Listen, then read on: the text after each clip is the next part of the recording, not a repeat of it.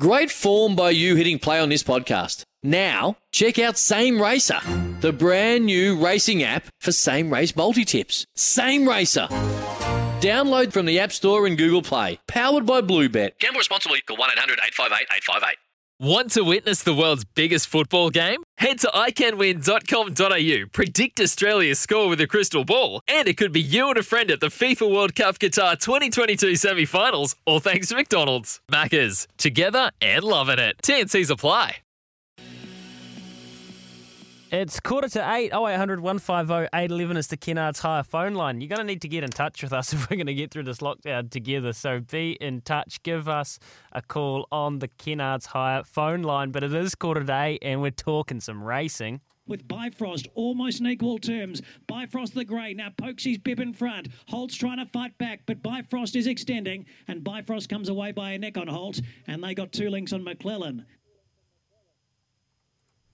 Oh, how good. How good. A wee Kiwi racing stable out of Cambridge called Sparta Racing has certainly put Australia on notice over the last few days.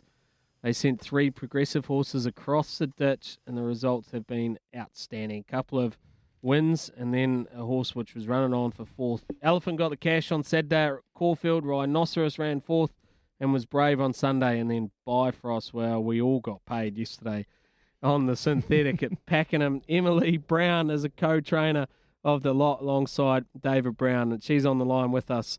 Firstly, a massive congratulations, Emily. You must be absolutely delighted. Thank you. Yes, it's been a good couple of days for our stable. Um, yeah, with with going away, it's always quite nerve wracking, but good to see the results come over the weekend. Do you guys get to have a little punt on them as well? Uh, not so much. I seem to stop them if I punt them. oh, fair enough. That's good. I know that. I know the feeling actually. Anyway, mate, what um, what were your expectations on on Saturday? First start for Elephant over in Australia, straight to Caulfield. Obviously, heavily backed as well. What what were your what were your expectations? Uh, well, we were obviously quite hopeful he'd go well and show the form he'd had over here. Um, but given such a big break and, and things like that, we were we were a little bit nervous about it, um, whether he'd measure up over there and things like that. But his work had been really good. So I think David was quietly confident on Saturday morning when everything had sort of gone to plan and he was eating well and things like that. So yeah, there was a little bit of confidence, but obviously not until we got out there and he'd run his race that we sort of relaxed a little bit. Well, Emma, I missed that punt on elephants, so I wasn't going to miss yesterday with Bifrost. But Paul Moati from the TAB and the whole of New Zealand want to know when the next winner is. Can you give me something, please? oh well, I think our next one starting. He leaves today. Um, Border Leicester. He's a stayer. Um, he flies out at lunchtime today. So all travelling well and things. He's nominated for Moonee Valley on Saturday and also Swan Hill on Sunday.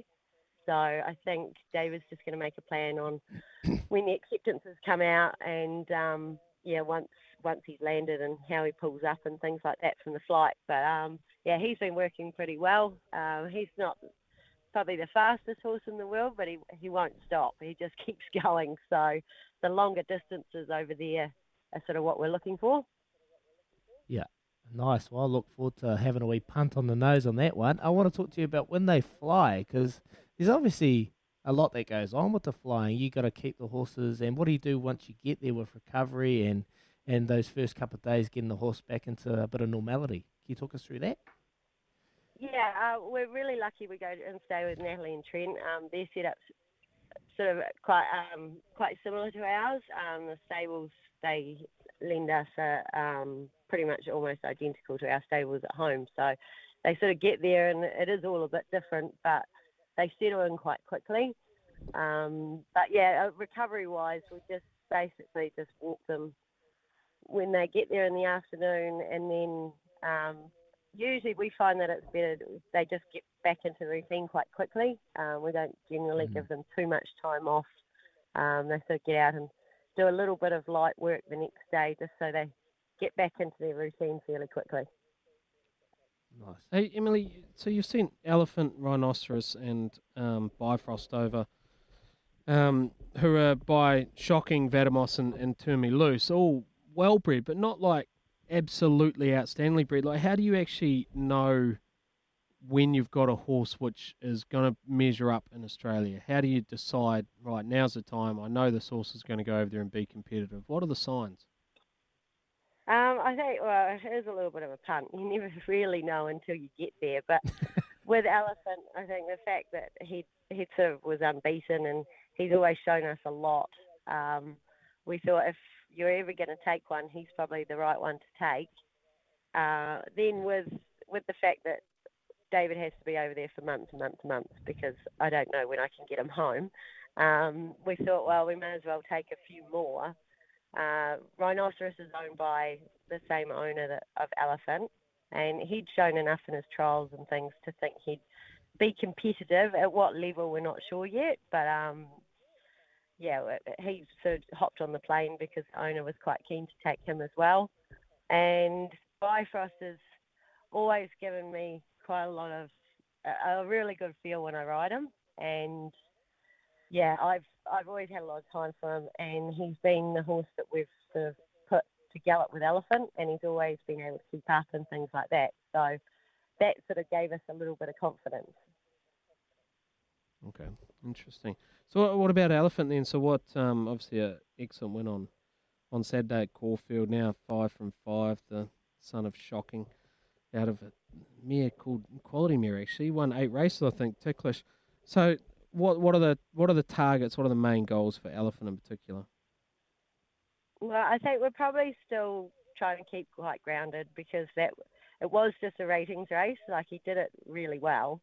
Um, but yeah, I think I think we're going to have a crack at the Feehan um, at Moonee Valley, um, just because if we can get in that field and he happened to win that, he's got an automatic entry into the Cox Plate. Um, but and also I've, probably we get to see a bit of a, a step up and see how he handles the stepping up against better horses again. Um, so that's sort of where we're looking with him. But yeah, we'll sort of make a decision how high our aims are if, after every start. yeah.